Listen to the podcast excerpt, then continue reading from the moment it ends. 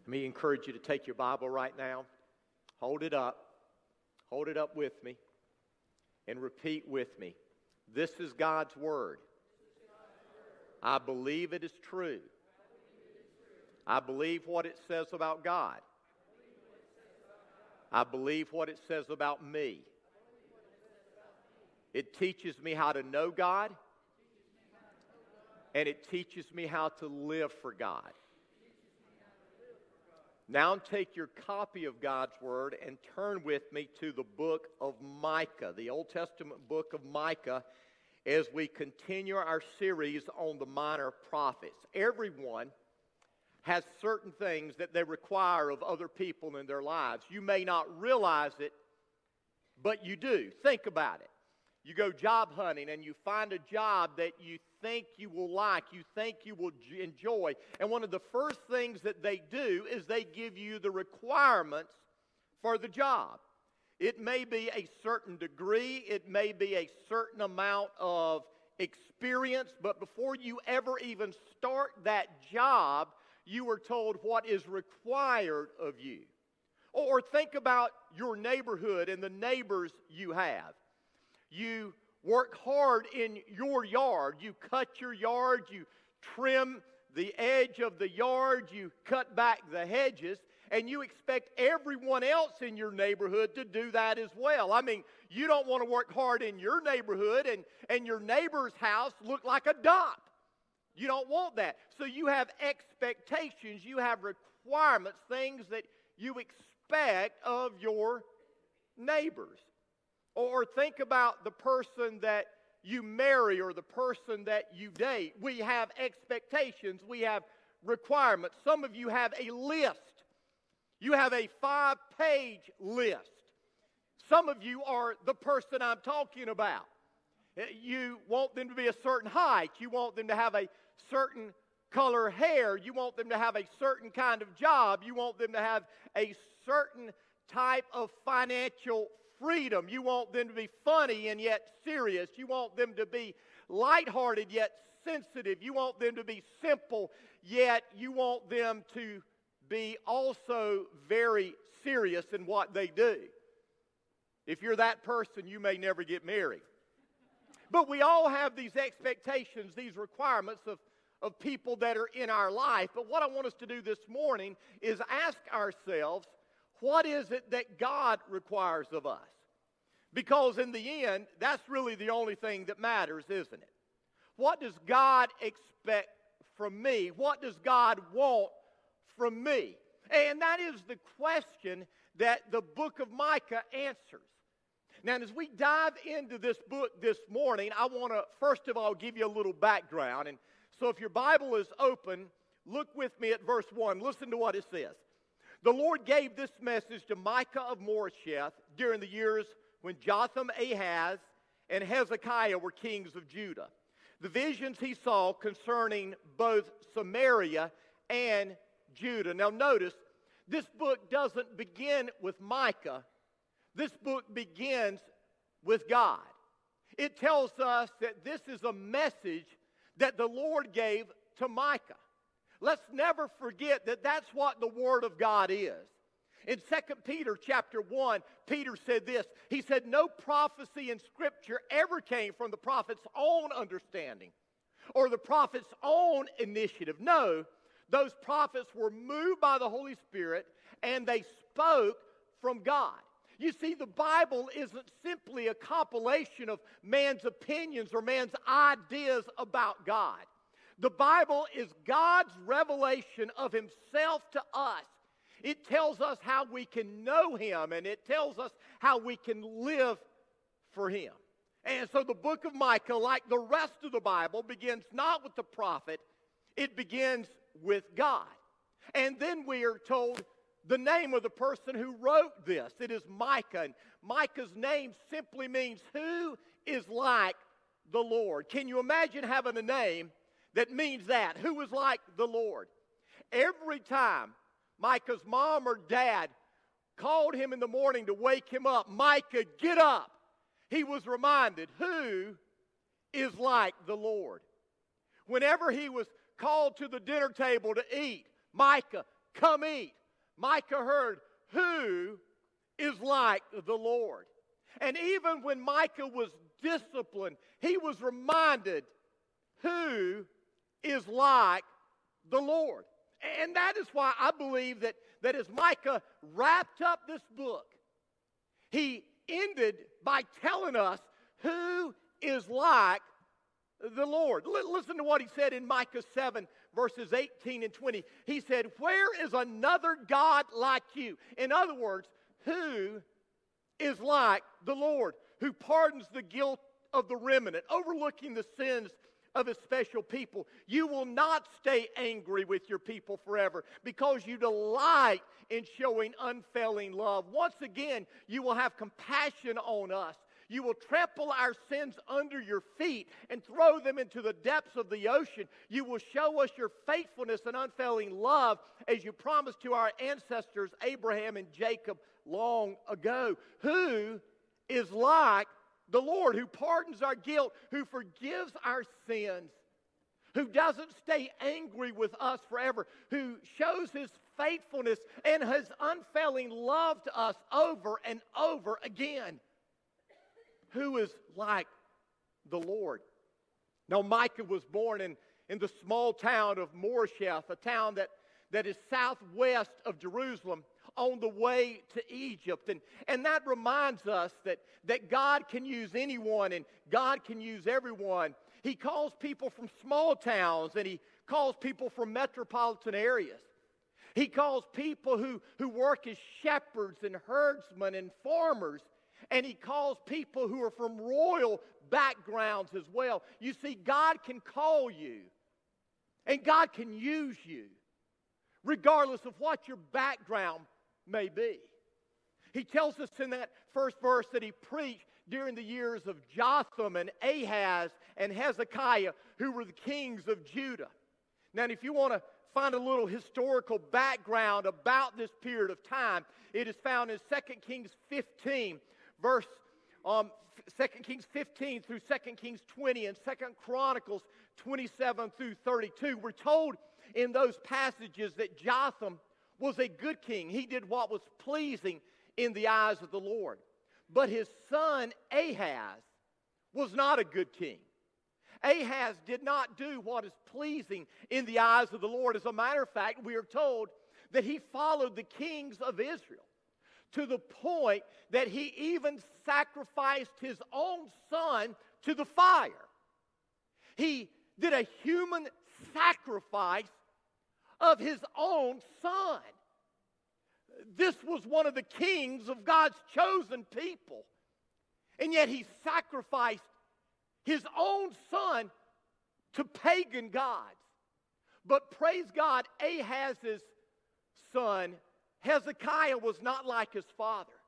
The Bible tells us that Hezekiah did what was right. He did what was pleasing in the sight of the Lord. And he even removed the pagan idols from the land. And this tells us, this tells us that as grandparents, listen, we can have an amazing influence on our grandchildren. Understand, grandparents, listen to me. You may be the only godly influence in your grandkids' lives. Your children may not be living for the Lord, and, and you're wondering, how can my grandkids have any chance? How can they have any hope? Look at Hezekiah. His dad was a wicked, evil man. But his granddad, Jotham, loved Jesus. And evidently, Jotham had an impact. He had an influence on Hezekiah's life. So understand, grandparents, God can use you in the lives of your grandchildren. Now, because of his strong message of judgment, and, and that's what the, Micah, the message of Micah is really all about, he most likely preached before the reforms of Hezekiah. But he also most likely preached before the fall of Samaria in 722.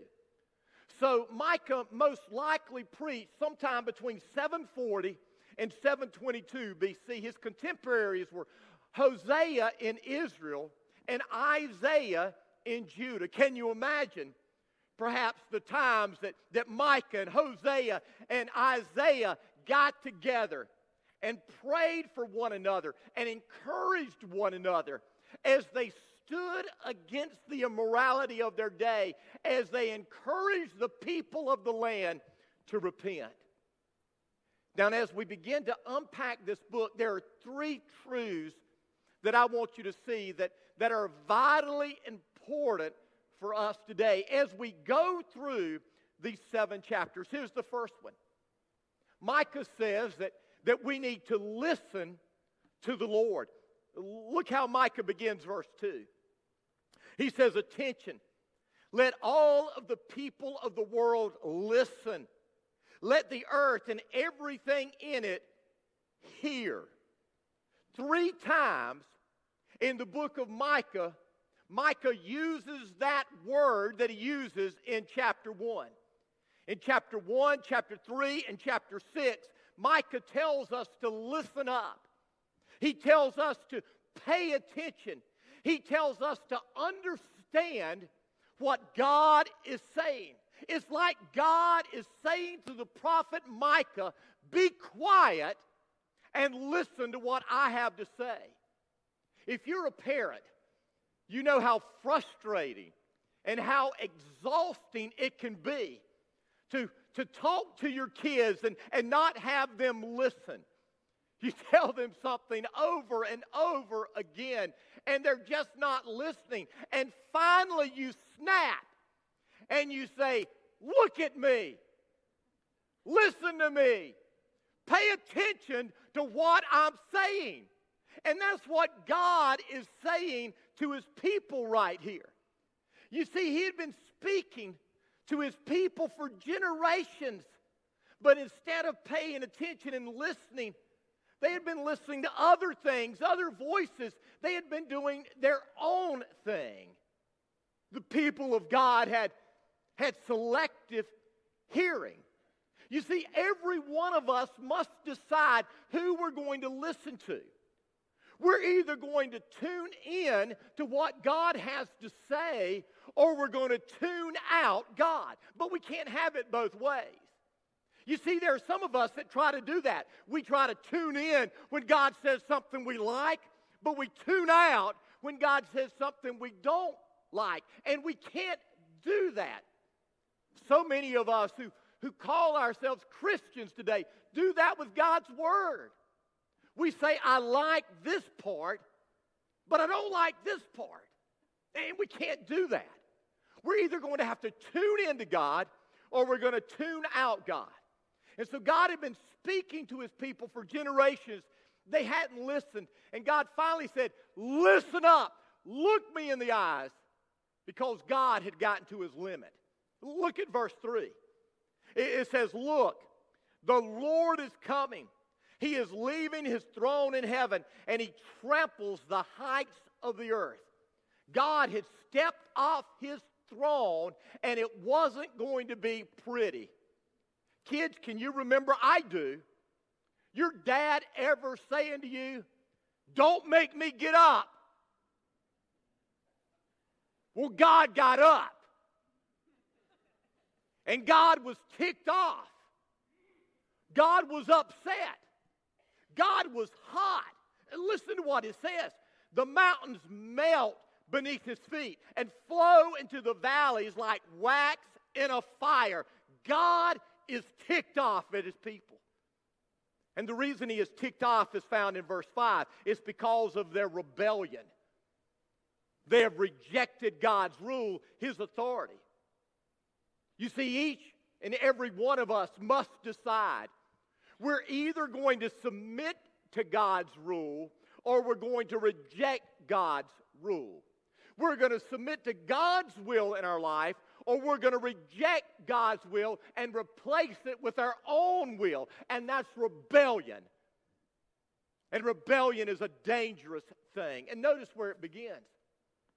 We're told it begins in the capital cities, the, the metropolitan areas the capital cities of, of Israel, the capital cities of Judah. You see, rebellion doesn't begin in the rural areas. Whenever rebellion takes over a nation, it always begins in the capital cities, the political centers, the economic centers, the cultural centers of society. And this is where the rebellion began. We are strategically located as a church right on the outskirts of the capital city of our state. That isn't by accident, that is by divine design. God has placed us as a people here because He trusts us and He expects us to be a voice of truth, calling people back to God. And we have to be obedient to what God has called us to do. And then, as we look through these chapters, we discover that their rebellion manifested itself in two primary ways idolatry and covetousness.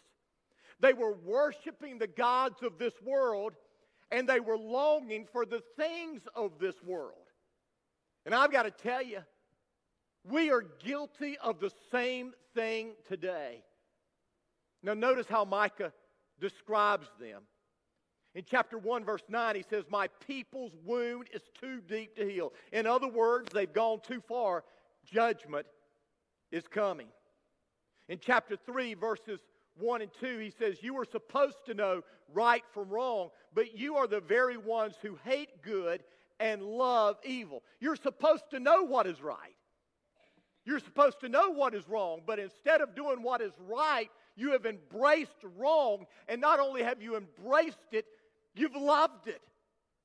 In chapter 6, verse 13, he says, I will bring you to ruin for your sins. And then he says something that, that I believe is descriptive of our day. Listen to what he says in chapter 6. He says, You will eat, but you'll never have enough. Your hunger pains and emptiness will remain. Therefore, I will make an example of you, bringing you to complete ruin. In spite of all they had, they never had enough.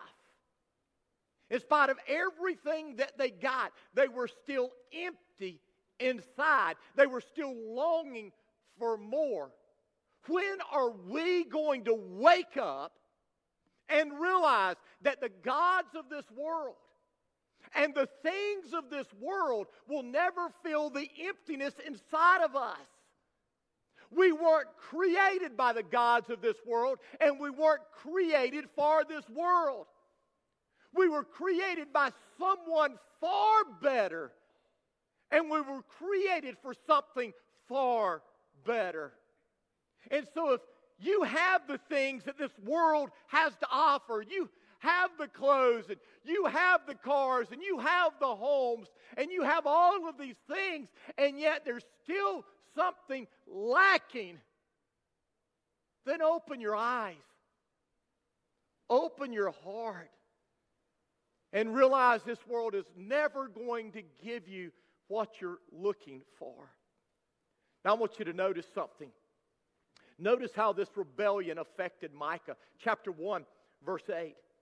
Micah says, I will mourn and lament. I will walk around barefoot and naked. I will howl like a jackal and moan like an owl. He is absolutely broken over the rebellion of his people. May I ask you a question? When was the last time you poured your heart out to God? for the sins of our land?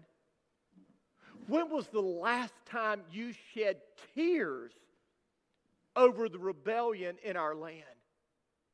When was the last time you came to the altar just weeping for those who are lost and those who are far from God? Maybe it's time. Maybe it's time for, for us to get broken because of the sin and the rebellion in our land. And tragically, the people didn't want to hear Micah's message. They didn't want to hear that they needed to turn from sin. They didn't want to hear that God was going to judge them. They wanted preachers that would tell them what they wanted to hear. They wanted preachers that would make them feel good.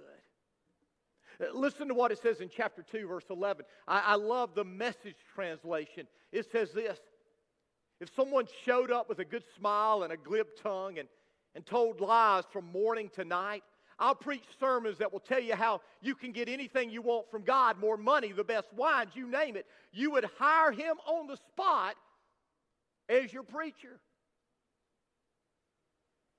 And is that not where we're at today?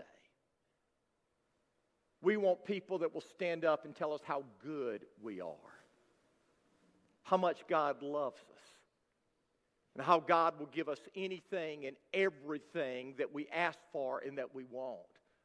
We somehow have this idea that, that preachers are to stand up and tell us that God is here to serve us. And yet, what we need is preachers who will stand up and tell us that we're here to serve God. And we need to repent and turn from our sin. The Apostle Paul said the same thing will happen in the last days. He said, You will look for teachers who will tell you whatever your itching ears want to hear. You see, our flesh would rather have a preacher that tells us what we want to hear than a preacher that tells us the truth we need to hear. And when we begin to simply listen to what we want to hear, messages that make us feel good, rather than messages that challenge us with the truth of God's Word and command us to repent and turn from God and live holy lives, we are in danger of becoming just like the Israelites.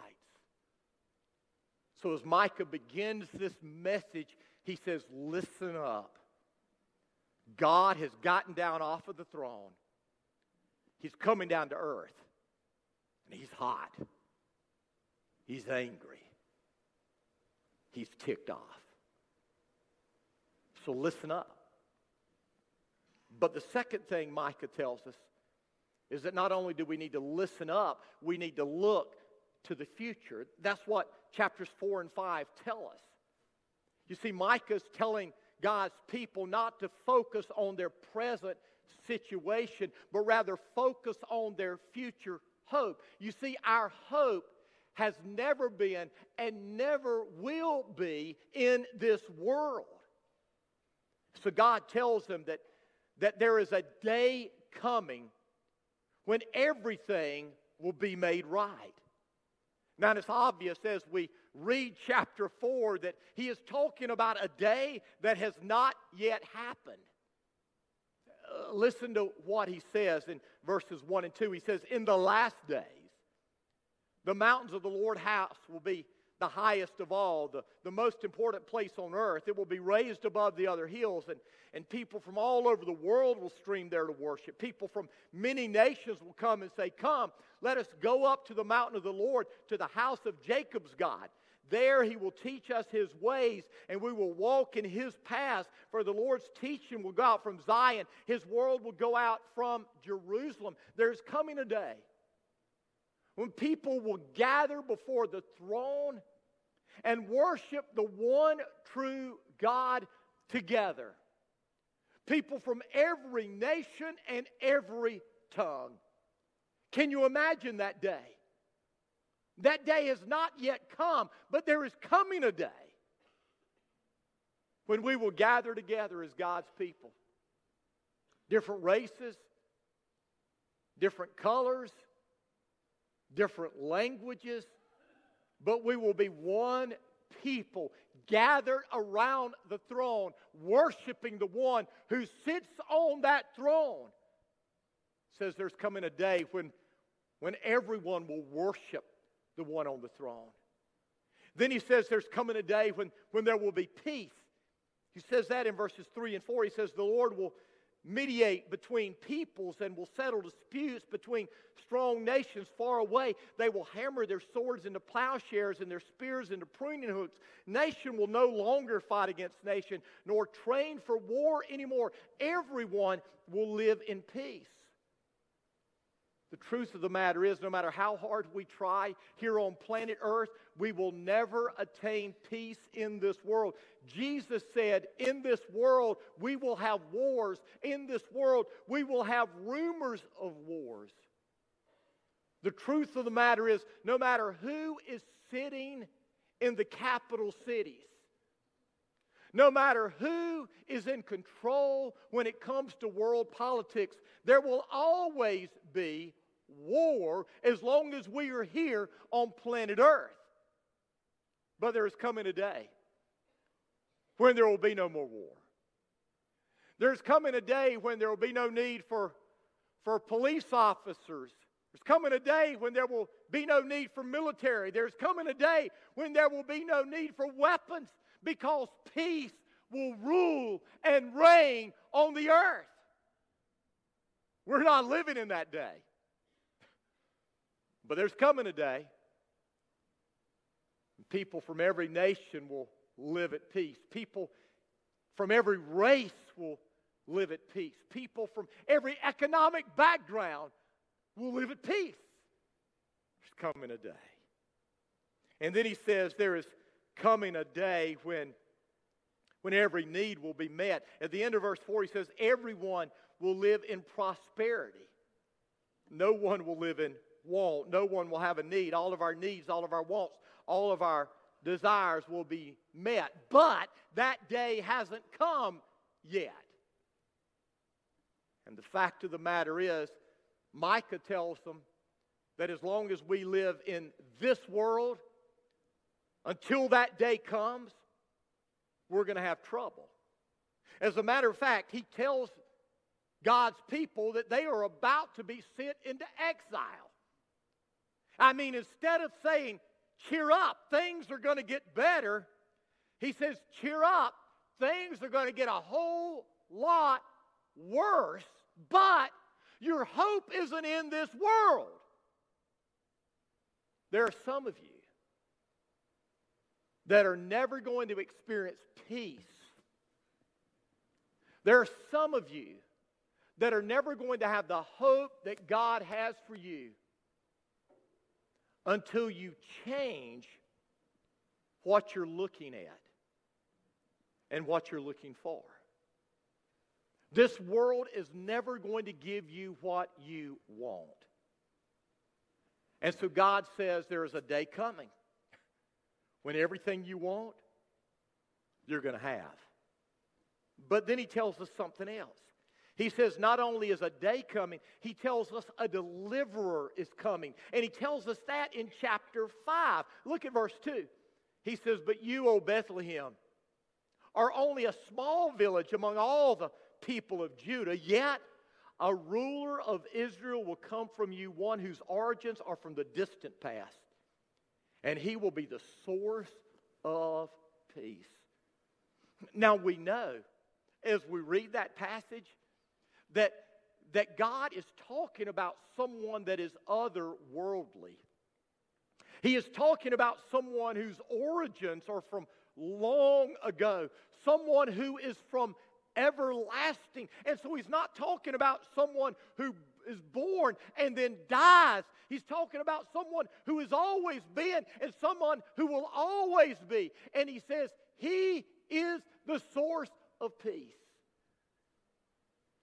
We get to the New Testament and we discover who he's talking about. He's talking about none other than Jesus, the one who gives peace to the earth, the one who gives peace to our lives, the one who brings peace between us and God, Jesus. A deliverer is coming who will give you everything you're looking for. When Micah uttered these words, Jesus had not yet come. They were looking and anticipating the day when he would come. We don't have to look anymore. We don't have to anticipate anymore. He has come. And I'm here to tell you that if you know him, if you have met him, you have discovered that He can give you a peace that passes our ability to understand. Oh, a day is coming when all of our pain, all of our hurt, all of our sorrow will be no more. He will make all things new, and we will all worship Him. And a deliverer has come, and His name is Jesus. Micah says, Listen up, look to the future. And then finally, as he closes out this message, he tells us to live like we know him. If we listen to what he says and we begin to live our lives looking to a future hope, then we need to live like we really know him. And as we look at chapter 6, we discover that there are two things involved in living like we really know Him. First of all, we need to trust Him. In chapter 6, verses 3 through 5, God is speaking to His people. And I want you to listen to what He says. He says, Oh, my people, what have I done to you? What have I done to make you tired of me? Answer me. For I brought you out of Egypt. I redeemed you from slavery. I sent Moses, Aaron, Aaron, and Miriam to help you.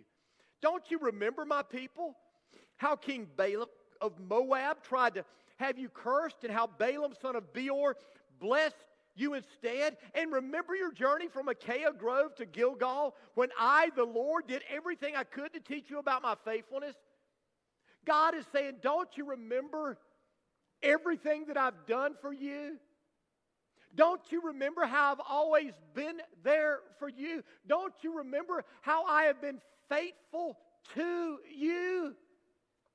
Trust me. There comes a point in each and every one of our lives when we have a decision to make.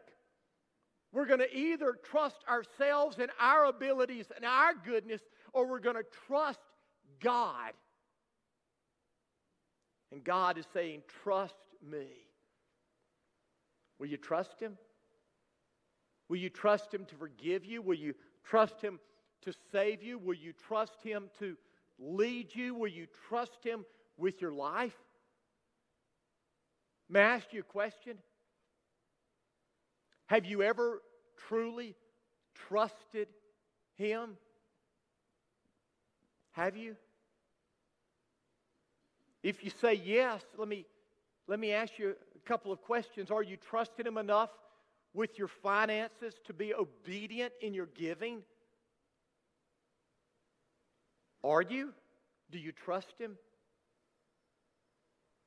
Do you trust Him?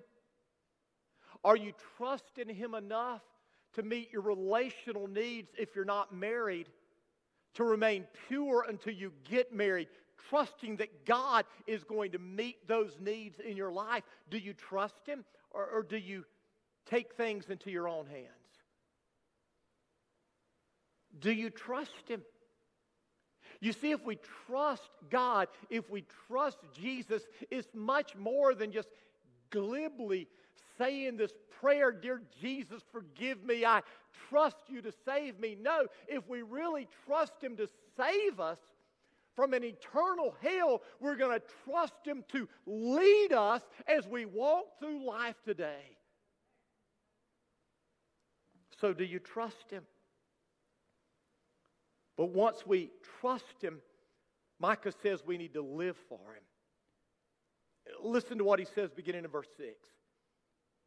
What can we bring to the Lord? What kind of offering should we give Him? Should we bow before God with offerings of yearling calves? Should we offer him thousands of rams and 10,000 rivers of olive oil? Should we sacrifice our firstborn children to pay for our sins? No. Oh, people, the Lord has told you what is good. And, and this is what he requires of you to do what is right, to love mercy, to walk humbly with your God. Fear the Lord if you are wise. Do what is right, love mercy, walk humbly. To do what is right refers primarily to how we treat those who are less fortunate than we are. Do we turn a blind eye to the pain and suffering of the world? Do we take advantage of people simply because we can? To do what is right is to live a just life,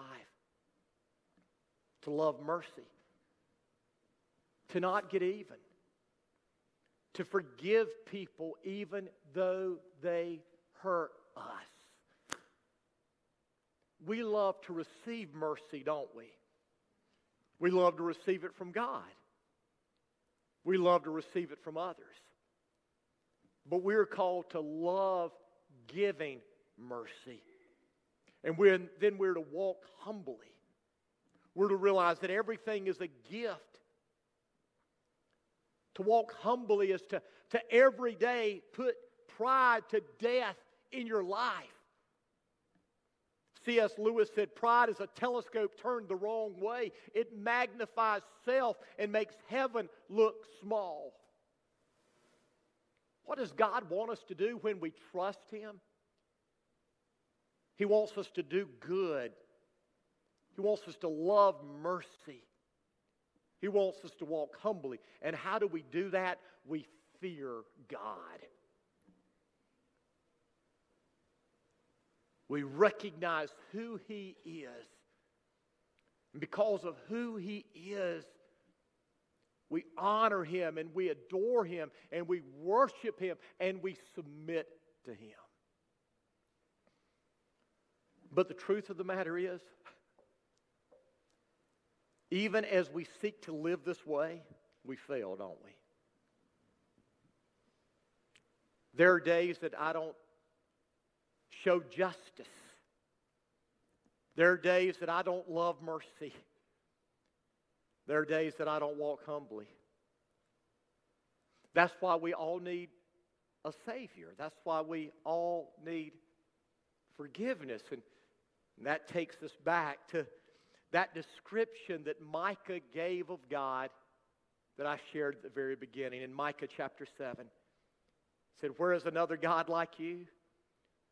Pardons the guilt of the remnant, overlooking the sins of his people, who does not stay angry with his people, who delights in showing unfailing love, who shows compassion, who tramples our sins under his feet and throws them in the depths of the sea. Who is like our God? No one. There's no one like our God. He is the only one. That's why we fear him. That's why we honor him. That's why we serve him. That's why we surrender to him. That's why we trust him. So, have you? What does God require of you? What does God expect? What does God want? He wants you to trust him with your life. And when you do, He wants you to live for Him. So are you? Will you? I want you to bow your head.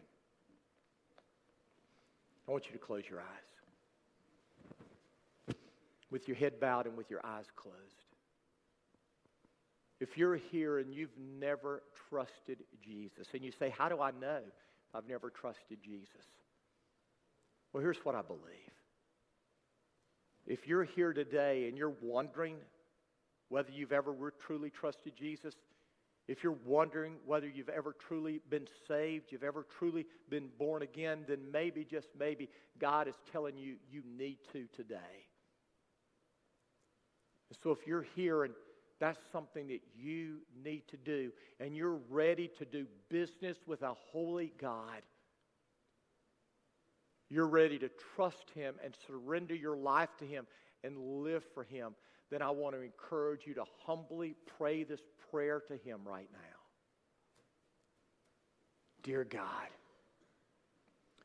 I come to you this morning, humbly asking you to forgive me. I know I'm a sinner, and I need you to save me. Right here, right now. I'm turning from my sin. I'm trusting you alone to save me. I'm giving my life to you. Fill me with your Holy Spirit. From this moment on, I want to live for you. I want to follow you. I want to serve you with my life. You are the one true God. And I'm giving my all to you. Thank you for hearing.